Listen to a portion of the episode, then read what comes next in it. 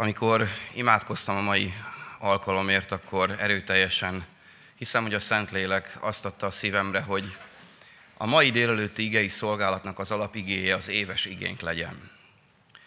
Januárban foglalkoztunk már egy igei szolgálat kapcsán ennek az üzenetével. Én úgy gondolom, hogy az Isten erőteljesen akarja, hogy megvizsgáljuk a mi lelkünket, szellemünket, abból a szempontból, hogy ebben az évben minden vasárnap délelőtt Isten tiszteleten elmondtuk ezt az igét.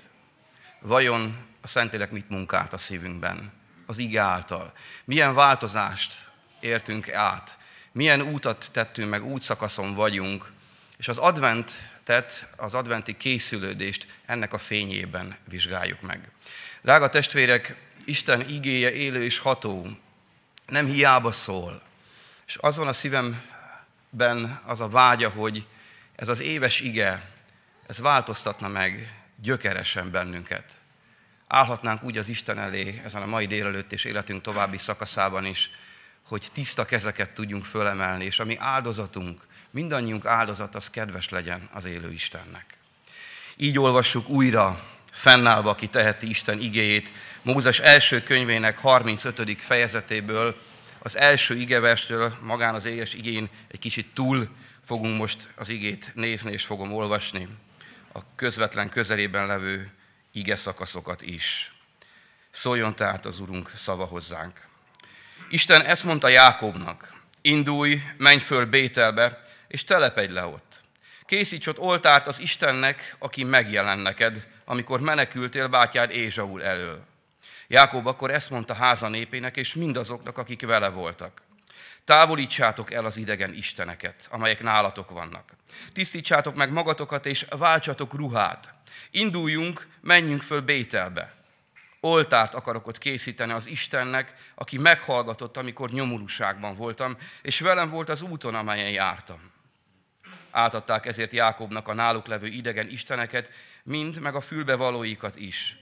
Jákob pedig elásta azokat a sikemi cserfa alá. Majd elindultak, Isten pedig rettegéssel töltötte el a környező városokat, úgyhogy nem vették üldözőbe Jákob fiait. Így érkezett meg Jákob Lúzba, azaz Bételbe, amely Kánán földjén van, az egész népel együtt, amely vele volt. Oltárt épített ott, és elnevezte azt a helyet Elbételnek, mert ott jelentette ki magát neki az Isten, amikor a bátyja elől menekült. Ott halt meg Debóra, Rebeka dajkája. Bétel mellett temették el egy tölgyfa alá, amelyet síratás tölgyének neveztek el. Isten újból megjelent Jákobnak, miután visszatért Paddan Arámból, és megáldotta őt. Ezt mondta neki Isten, Jákob a te neved. De nem neveznek többé Jákobnak, hanem Izrael lesz a neved. Így neveztel Izraelnek, majd ezt mondta neki Isten. Én vagyok a mindenható Isten. Szaporodjál és sokasodjál. Nép származik tőle, sőt népek sokasága, és királyok sargadnak ágyékodból. Neked adom azt a földet, amelyet Ábrahám és Izsáknak adtam. Utánad pedig utódaidnak adom azt a földet.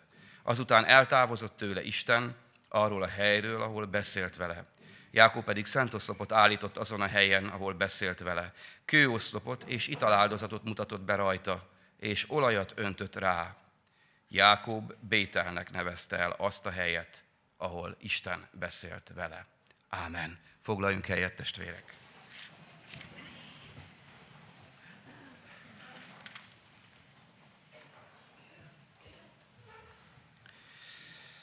Tehát itt van előttünk újra ez az ige, amit oly sokszor elmondtunk ebben az évben.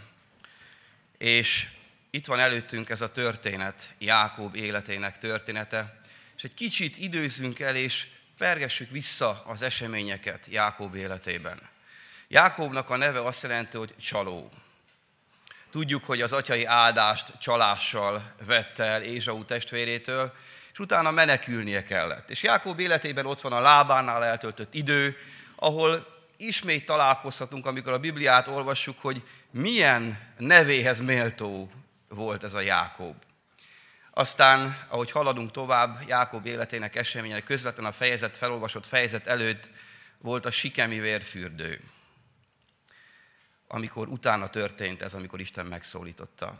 Jákobnak az élete változatos volt, de történt egy esemény, amelyet ha visszapörgetjük, talán a 28. fejezetben, jól emlékszem, ott található, amikor menekült Jákob Ézsau elől, és egy éjszaka álmot látott.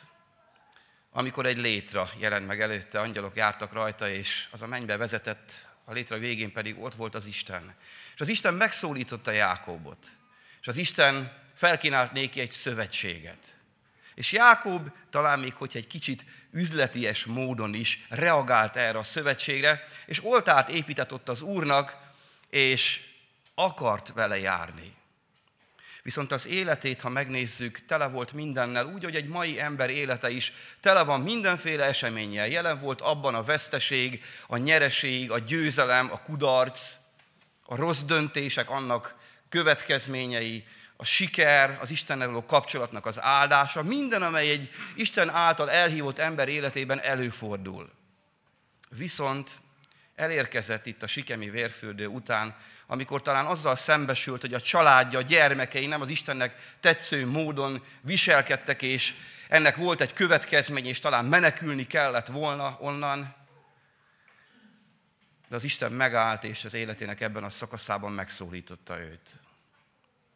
És egy kicsit, hogyha magunkra gondolunk, a mi életünkre, közösségeinkre, akkor látjuk magunkat Jákóbban. Látjuk magunkat egy olyan emberként, akiket annak idején az Isten, az Úr Jézus Krisztus kegyelméből elhívott. Kihívott a világból. És személyesen megszólított a Szentlélek által. És hoztunk egy döntést, úgy, mint annak idején Jákob. Igen, mondtunk az Isten hívására, és elfogadtuk a kegyelmet. Megbántuk a bűneinket, átéltük annak a szabadulásnak a kegyelmét, amelyet a Golgota keresztjénél történhet meg egy emberi szívben.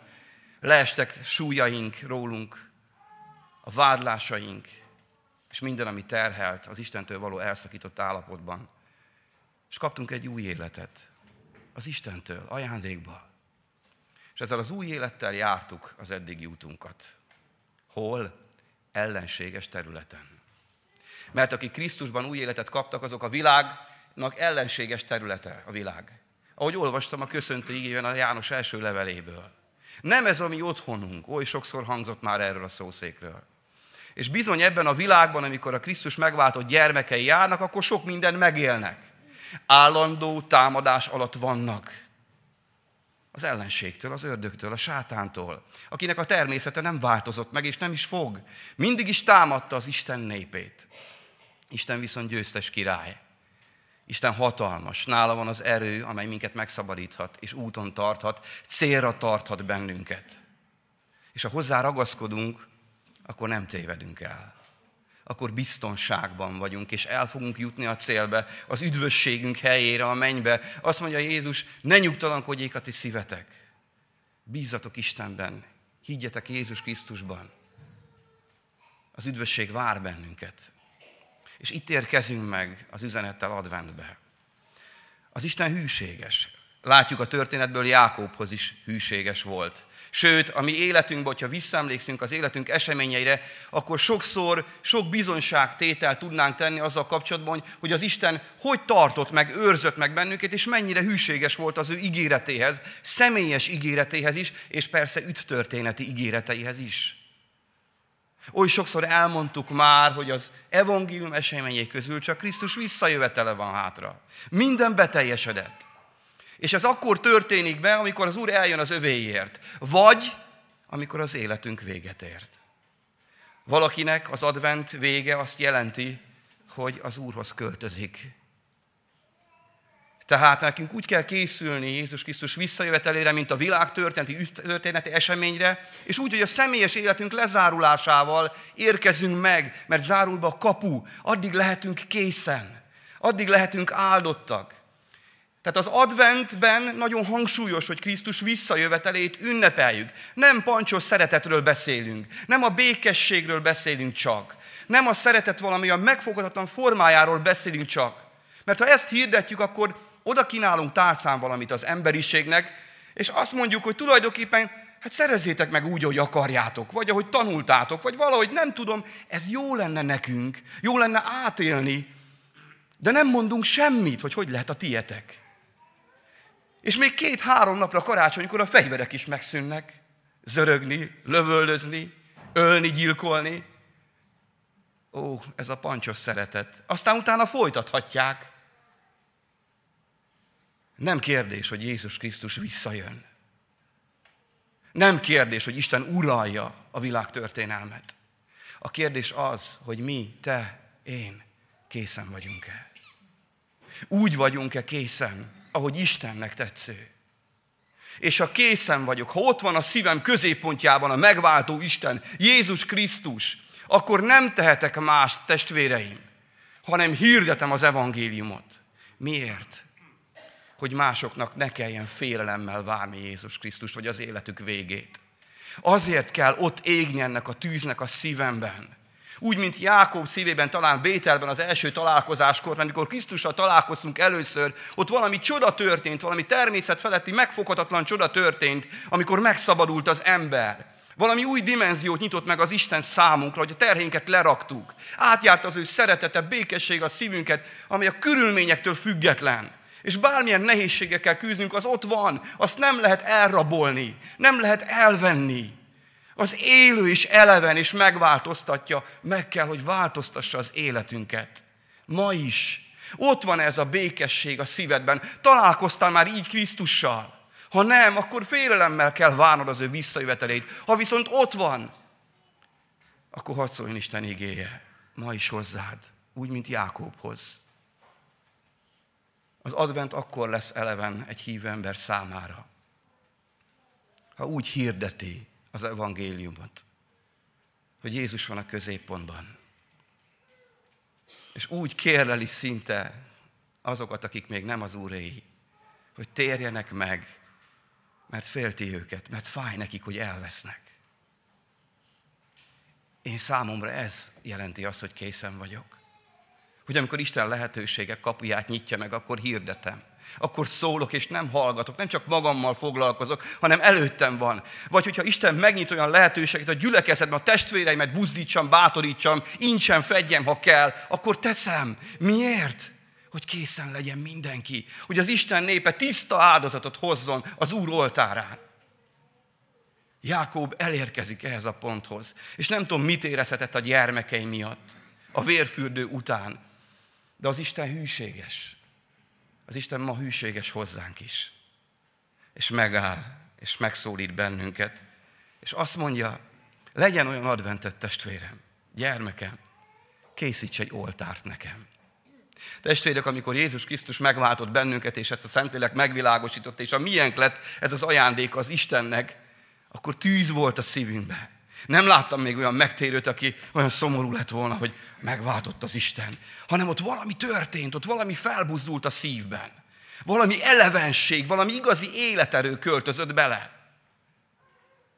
Mi lett ezzel a tűzzel? Mert közben, hogy Jákób is az életében, és mi is, járjuk az ellenséges területen a világban az életünk útját ahol különböző erők között kell elmennünk, ahol különböző erők, ellenséges erők próbálnak megvezetni, becsapni bennünket, és ránk aggatni, ragasztani az életünkre, a gondolkodásunkra, az élet gyakorlatunkra olyan dolgokat, amelyek nem kedvesek az Istennek. Testvérek, mit teszünk ekkor, amikor ezek megérkeznek? Hogy lesz egy mai keresztény ember bálványimádó? Hát Isten gyermeke Jákob. És nagyon fontos nem elfelejtkezni arról, hogy amikor az Isten ott a tíz parancsolatban elhívja az ő népét, és megadja számukra az igét, az eleven élő igét, akkor miért kezdődik úgy a tíz parancsolat, hogy olvassuk a Mózes második könyvének 20. fejezetének első igeversétől? Akkor mondta el Isten mindezeket az igéket. Én az Úr vagyok, a te Istened, aki kihoztalak téged Egyiptom földjéről, a szolgaság házából. Ne legyen más Istened rajtam kívül. Ne csinálj magadnak semmiféle bálványszombat azoknak a képására, amik a fenn az égben, lenn a földön, vagy a föld alatt a vízben vannak. Ne imádd és ne tiszteld azokat, mert én az Úr, a te Istened, féltő, szerető Isten vagyok. Eddig olvasom csak abban az időszakban a kánaájtai népeknek ugye több Isten hit volt, a vallásuk. Mindenféle Istenben hívtak, a természeterőkben, és lehetne sorolni, nem akarok reklámot csinálni ennek. De ott az Isten, amikor kijelentette magát, akkor azt mondta, én vagyok az egyetlen Isten. Sokszor azt mondják, akik így ragaszkodnak ehhez a parancsolathoz, hogy bigot hívők. És a mai szinkretista, vallásos, mázas, összegyümölőszölős világban, a New Age filozófiával teljes világban, ez, ez szinte, szinte nem is tudom, hogy milyen kirekesztő, és nem tudom, milyen magatartás. De hát nem én mondom. Az Isten mondja azt. Jézus Krisztus azt mondta, én vagyok az út, az igazság és az élet. És nincs rajtam kívül más út. Bármennyire tetszik vagy nem tetszik a világnak, az ellenségnek, a zúgolódnóknak, az Isten igéje ezt mondja, és a mi hitünk, Jézus Krisztusban, a kereszténységben hívő embereknek a hitvallása ez. Nincs más Isten, nincs más út az Istenhez, csak Krisztus. És én ezt megtapasztaltam a saját életemben. És szerintem sokan tudnánk még bizonyságot tenni. Mert akármelyik vallással próbáltam megismerkedni, mindenütt csak az önmegvalósítás tudományába ütköztem. Hogy nekem kellett valamit tennem azért, hogy én nekem üdvössége legyen, vagy megváltott legyek. És mindig azt tudtam, hogy semmi, csak félelem, kudarc. Nem tudok jobbá lenni. De amikor Jézus Krisztus behívtam a szívembe, és a Szentlélek belém költözött, és amikor megértettem azt, hogy mivel én nem tudom megtenni, ezért az Isten a Golgota keresztjén megtette értem, megváltoztatott. A Szentlélek ezért van a szívemben. Ezért képes vagyok ővele járva hazamenni az én mennyei otthonomba Istennel. Nincs más Isten, hirdetem, erővel és hatalommal, nincs más Isten, csak a Szent Háromság Istene többi, mint csak bálvány. Emberi elme kész csinálmánya, találmánya és csapda. Azt mondja itt az Isten Jákóbnak, készíts ott oltárt. Kinek? Annak, aki megjelen neked. Ha találkoztál már személyesen Jézussal, akkor csak neki készíthetsz oltárt. De csak úgy, ahogy ezt ő elmondja. Csak úgy. Sehogy másképp, mert az tisztátalan lesz. Testvérek, a Szent Isten jelenlétében, ha itt megjelenne, mindjárt elpusztulnánk. Egyedül Jézus Krisztus áldozatáért tartana meg bennünket az Isten. Csak ő miatta. Nem lehet más Istenünk. És minden, ami betolakodik a helyére, ami át akarja venni az ő szerepét, ami elhomályosítja az ő ragyogó fényét, az mind bálvány. Legyen az bármi, legyen az tárgy, legyen az gondolkodás, legyen az erő, bármi. Milyen oltárt tudnék készíteni ma az Istennek? És ahhoz, hogy tiszta oltárt készítsek, mit kell tennem? Testvérek, ezt mondtuk egész évben. Hol készítsd ezt az oltárt? Ahol megjelen neked. Amikor megmenekültél. Amikor átérezted Isten szabadulását, amikor meggyógyított, amikor a körülmények ellenére és békességet adott neked. Emlékszel? Ott megjelen neked az Isten. Ott Jézus Krisztus lelk által ott volt, amikor megszabadított, amikor kihozott a mélységből, amikor megváltott, amikor gyászban voltál, vagy halálos ágynál álltál, mindig ott volt veled az életedben, emlékszel? Na annak az Istennek, aki így szeretett, hogy az életét adta, annak csak tiszta oltát készítetsz. Hogyan? Oda tedd a szíved arra az oltára. A szíved. Mindent. Teljesen. Mert ő is ezt tette. Ő megérdemli. Ő méltó rá. Testvérek, ahhoz, hogy tiszta oltárt tudjunk készíteni, követnünk kell Jákob példáját. Jákob felelősséget érzett a háza népe iránt. Nekünk is felelősségünk van, a családunk, egy csoport, az énekkar, dicsérő csoport, idősek csoportja, ima csoportok, a gyülekezet iránt, mert ez a mi házunk népe. És amikor Isten megvilágosít és megszólít, hogy építs oltárt, és azt tisztán tedd, akkor felelősségünk van az igéhez ragaszkodva igazodni. Mert mit mond? Távolítsátok el az idegen isteneket, És itt van egy fontos következő szó, amelyek nálatok vannak. Nálunk? Hol? Nálatok vannak. Nálunk vannak. Testvérek, nálunk vannak az idegen istenek. De hát hogy mondhat ilyet a lelkipásztor testvér? Hogy mondhatott ilyet Jákob? Mert ismerte, hogy ki az Isten, és ismerte, hogy ki a bálvány. A bálvány, idegen Isten. Mit jelent? Azt jelenti, hogy megpróbál belopakodni az Isten helyére. Tulajdonképpen lehet ez egy tárgy, lehet ez egy szokás, egy erő, majd mindjárt egy kicsit részletesen kitérünk erre, amely tulajdonképpen az ember elkezd függő viszonyba kerülni vele, mert tőle vár valamit, gyógyulást, békességet, boldogságot, valamilyen erőforrásnak tekinti. És tulajdonképpen, mikor ezt reméli, és beengedi a szívébe, akkor egy függőségi viszony alakul ki, és ez azt jelenti, hogy elkezd áldozni néki. Elkezd áldozni azon az oltáron. Miért? Hogy megnyerje az ő jó indulatát, hogy segítsen neki.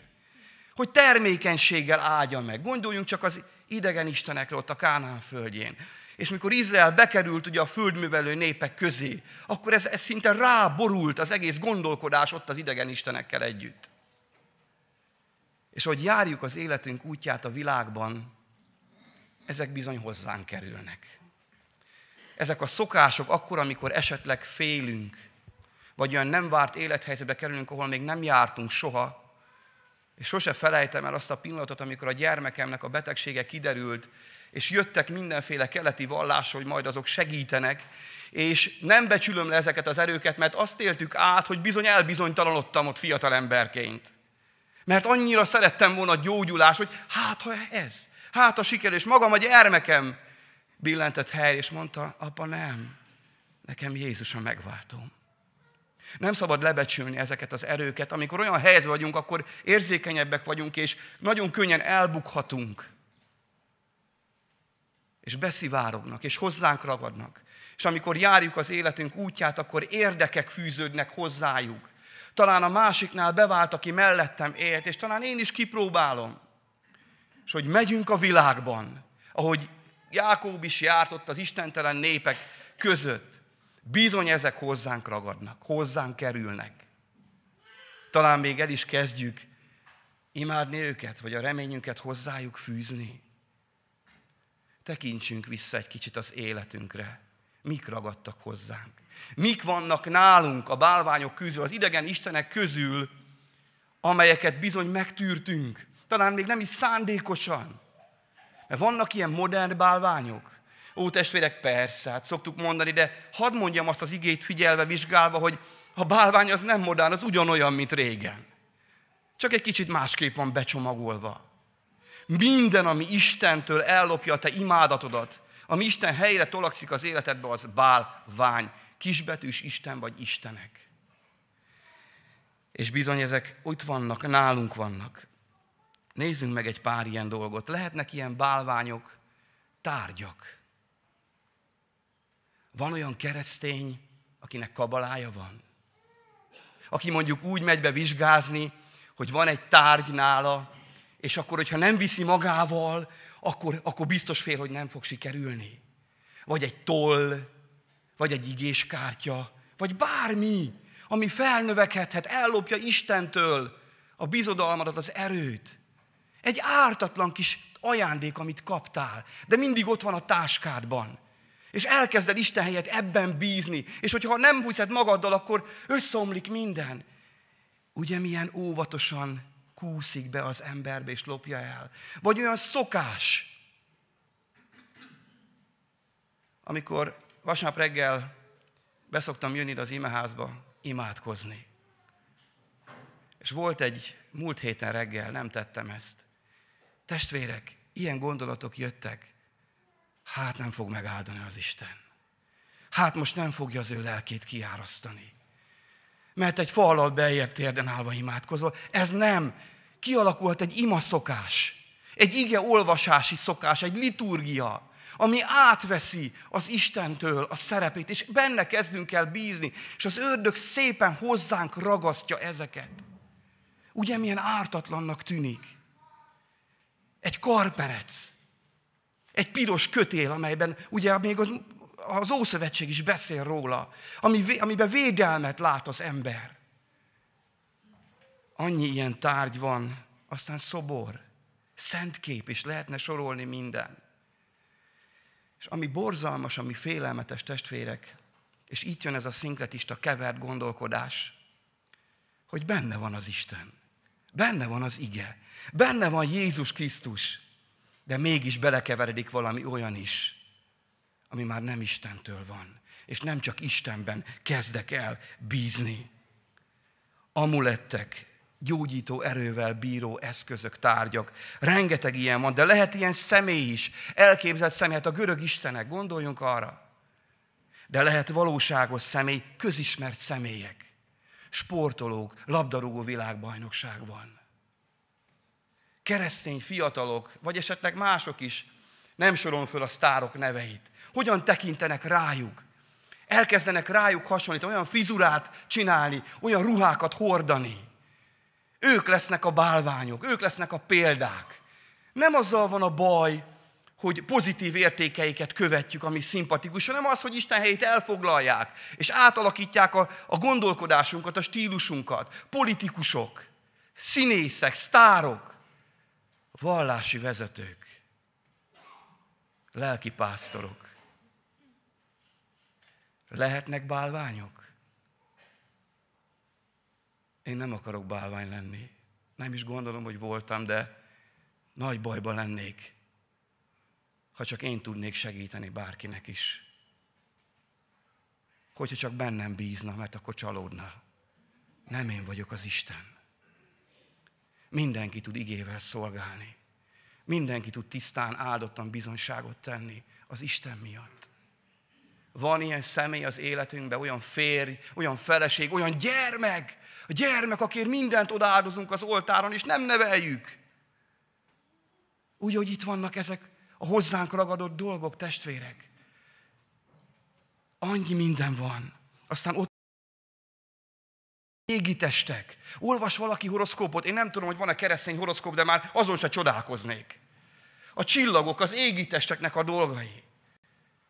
Régen is, ma is erőt tulajdonítottak. Sose felejtem el három éve, kimentem egy egyszerű edzőpályára, egy kicsit sportoltam, és ott volt egy hölgy, és elkezdett ölelgetni egy fát. Azt hittem először, hogy rosszul van. Következő körnél megint nézem, egyre jobban ölelgetett, hogy csak meg kéne állítani. Szólna, hogy rosszul van. A következő körnél elindult futni, mondom, nincs semmi baja. De azért hazamentem az interneten, csak megnéztem, hogy mi ez. Hát a farezgését. Van ilyen vallás, és mikor ránéztem erre az internetes oldal, hogy mi is lehet ez valójában, tudományos dolgokat ragasztottak hozzá, és tudományként kerülnek mindenféle, vagy kezelnek mindenféle ezoterikus dolgokat. És akkor azért az apró hirdetés, hogy az apró betűben mi volt ott?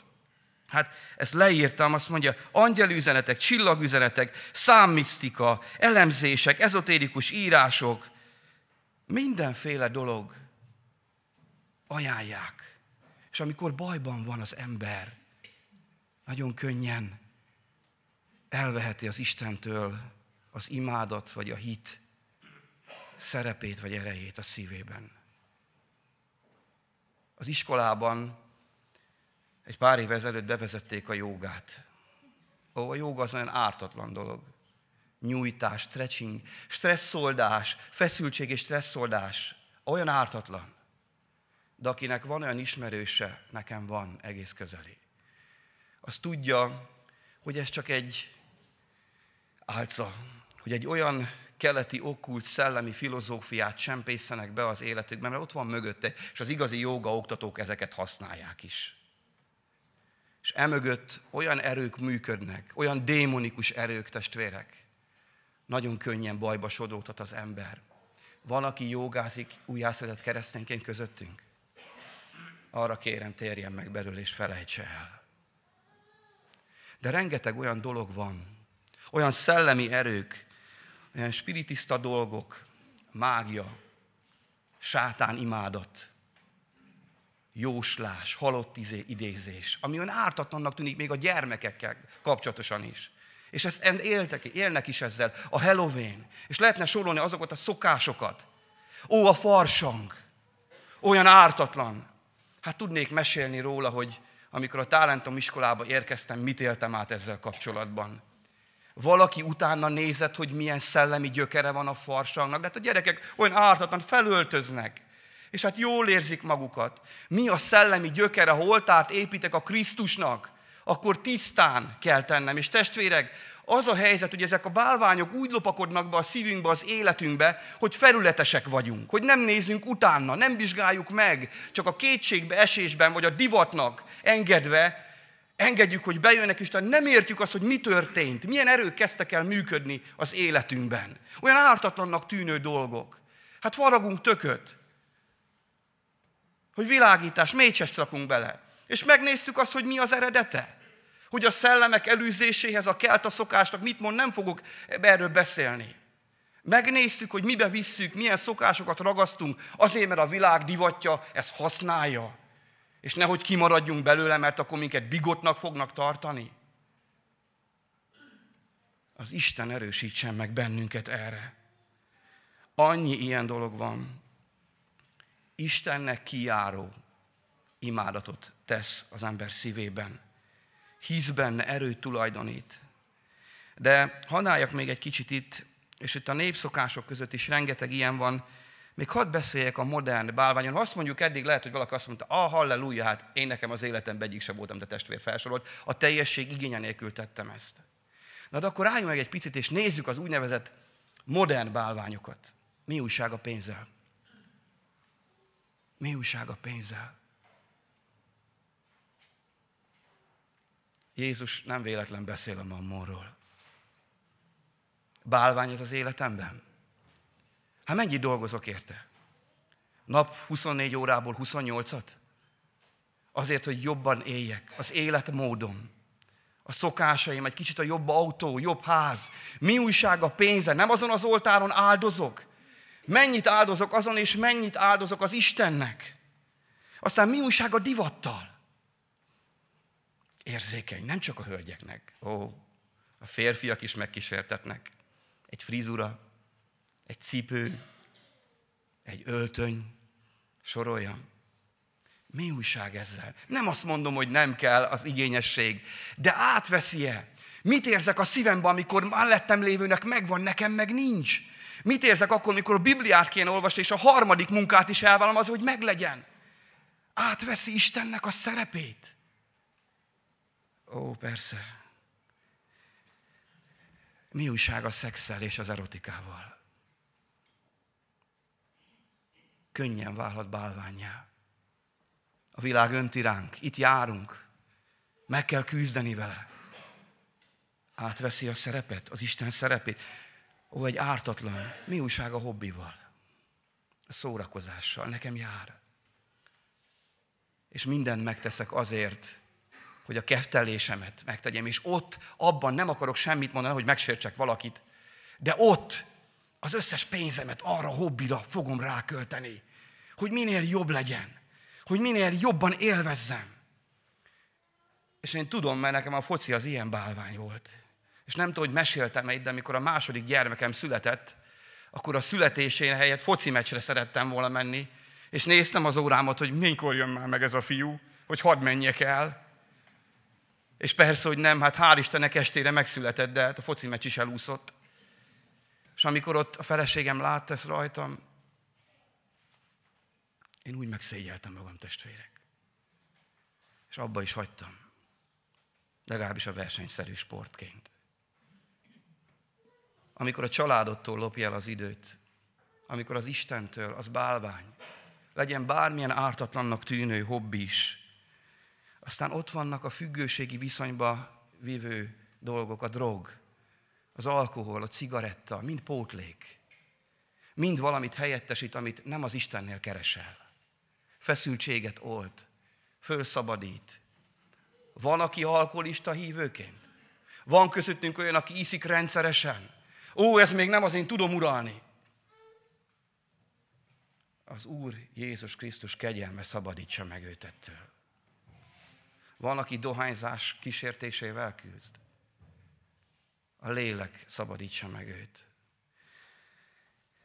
Aztán a jólét, a sport, mind mögött az ego van, az önimádat és az önmegvalósítás, testvéreim. Ez mind veszélyes dolog, Istentől veszi el. De hadd mondjak egy-két olyan ártatlannak tűnő dolgot még, egy idegen Isten lehet egy idegen lelkület is. Személyes bizonyság, ez is. Nem régen, a múlt héten az anya otthonba az egyik este kimentem, amikor a feleségem dolgozott, és elővettük a Bibliát ott a lányokkal, leültünk, Bibliát olvastunk, és ők elkezdtek mesélni arról a környezetről, jöttek. És hát én bennem egy olyan indulat jött föl, hogy hát átjárta a szívem az a gondot, hogy hát ezekkel a férfiakkal, nem nevezném férfiaknak őket, de ezekkel az emberekkel, hát azért hát megérdemelnének egy-két keresztény baráti nyaklevest. És akkor otthon elkezdek gondolkozni, hogy te lelkipásztor vagy. Hát létezik az, hogy ilyen indulat van benned. És rájöttem valamire. Az elmúlt napokban, amikor a Facebookon az ünneteket néztem, egy-két videót feldobott, ahol Mike Tyson püfölte az éppen aktuális ellenfelét. És egy jó bunyó volt, én megnéztem. És rájöttem, hogy ez az idegen lelkület, ez, ez belém költözött. És hát így készített volna arra, hogy ezt a feszültséget így is lehetne megoldani. Indulatként, csak gondolatként persze, nem valóságosan. De ilyen idegen lelkület is nagyon könnyen egy olyan társaságban, ahol nem a helyünk van, egy olyan közösségben hozzánk ragadhat és hatást gyakorolhat. Nézzünk filmeket, ugye itt vannak a horrorfilmek, gyerekek tömkelegen néz, apuka leülteti, ó, hát megnézzük, tanítalak, fiam. És csodálkozunk, hogy az idegen lelkület, idegen Istenként oda lopakodik, és átjárja a szívünket, és kiszorítja az Isten szent lelkét belőle. Itt megállnék, testvérek. Csak egy párat soroltam föl. Rengeteg ilyen van. Van-e ilyen idegen Isten a felsoroltak közül, vagy az Isten szent lelke még valamit megmutat? Mit mond ahhoz, hogy tisztán tudj áldozni? Áld az Isten elé, és távolítsd el magadtól. Azt szeretném, az a szívem vágya, hogy ma ezen a délelőttön, ne itt az imaházba, hanem amikor kimegyünk, úgy, mint Jákóbék Sikemnél, elásták ezeket. Tegyük ezt mi is. Ássuk el távolítsuk el magunktól, amik nálunk vannak. Mindent, mindent, hogy tiszta kezeket emelhessünk az Istenhez. És az oltárunk, az áldozatunk tiszta legyen. Testvérek, lehet, hogy egy szolgálat után valaki azt mondja, na hát ez teljesen bigott ez az ember. Nem én mondom, az Isten igéje. Az Isten igéje tiszta és szent. Mi nem mehetünk be a mennybe és ami a fontos, ezek mögött a bálványok között legtöbbször démonikus erők vannak. Kialakítják azt a függőségi viszonyt, és megtámadják azt az Istennel kialakult függőségi viszonyt, amely egészséges lenne, elfoglalják az Istentől a, a helyet a szívünkbe. És a világ fele visznek, löknek bennünket, és már nem tudunk uralkodni. Ők parancsolnak. És megváltozik az életünk, és nem tetszően élünk Istennek szépen belopakodnak, és ott vannak. Nem fokozom tovább, távolítsátok el az idegen isteneket, amelyek nálatok vannak. Aztán itt van a következő, tisztítsátok meg magatokat, és váltsatok ruhát. Gondolkoztam azon, de nem akartam itt az úrvacsora méltóságát megzavarni ezzel. Eszembe jutott az, hogy esetleg milyen lenne, hogyha mondjuk a tegnap előtt, amikor parkettáztunk a szabadnapon, akkor azt a ruhát fölvettem volna, és rávettem volna a tiszta ingemet, a zakót, nyakkendőt. Hát szerintem lehet, hogy itt a testvérek érezték volna, vagy meglátták volna azt, hogy valami nincs rendben. Létezik az, hogy az ember, akit a Krisztus vére megtisztít, vagy megkeres a megváltás üzenete, magán hagyja a szennyes életének ruháját. Testvérek, amikor Jézus Krisztus megváltott bennünket, ezt a ruhát, az óemberi tervészet köntését levettük, Miért? Mert nem volt már kényelmes. Mert nem volt jó érzés benne lenni, és tudtuk, hogy szennyes. És tiszta ruhát vettünk föl. Milyen tiszta ruhát? Testvérek, lehet, hogy profán a hasonlat, de nincs a földkerekségen olyan mosópor, olyan fehér ruhát tud adni, amit a Jézus Krisztus vére megtisztított. milyen ruhát kaptunk megváltott gyermekeiként. És nem a szennyes ruhánkra vettük föl, hanem azt letettük, elhagytuk. A víz fürdője megtisztított bennünket. Nem lehetünk két ruhában. És minden magyarázat nélkül, hogy mit jelent ez, hadd olvassam fel az Efézus levélből az új ember felöltözésének részét. Ez egy kicsit hosszú, de egy prédikáció maga, hogy mit jelent az új ruhában lenni.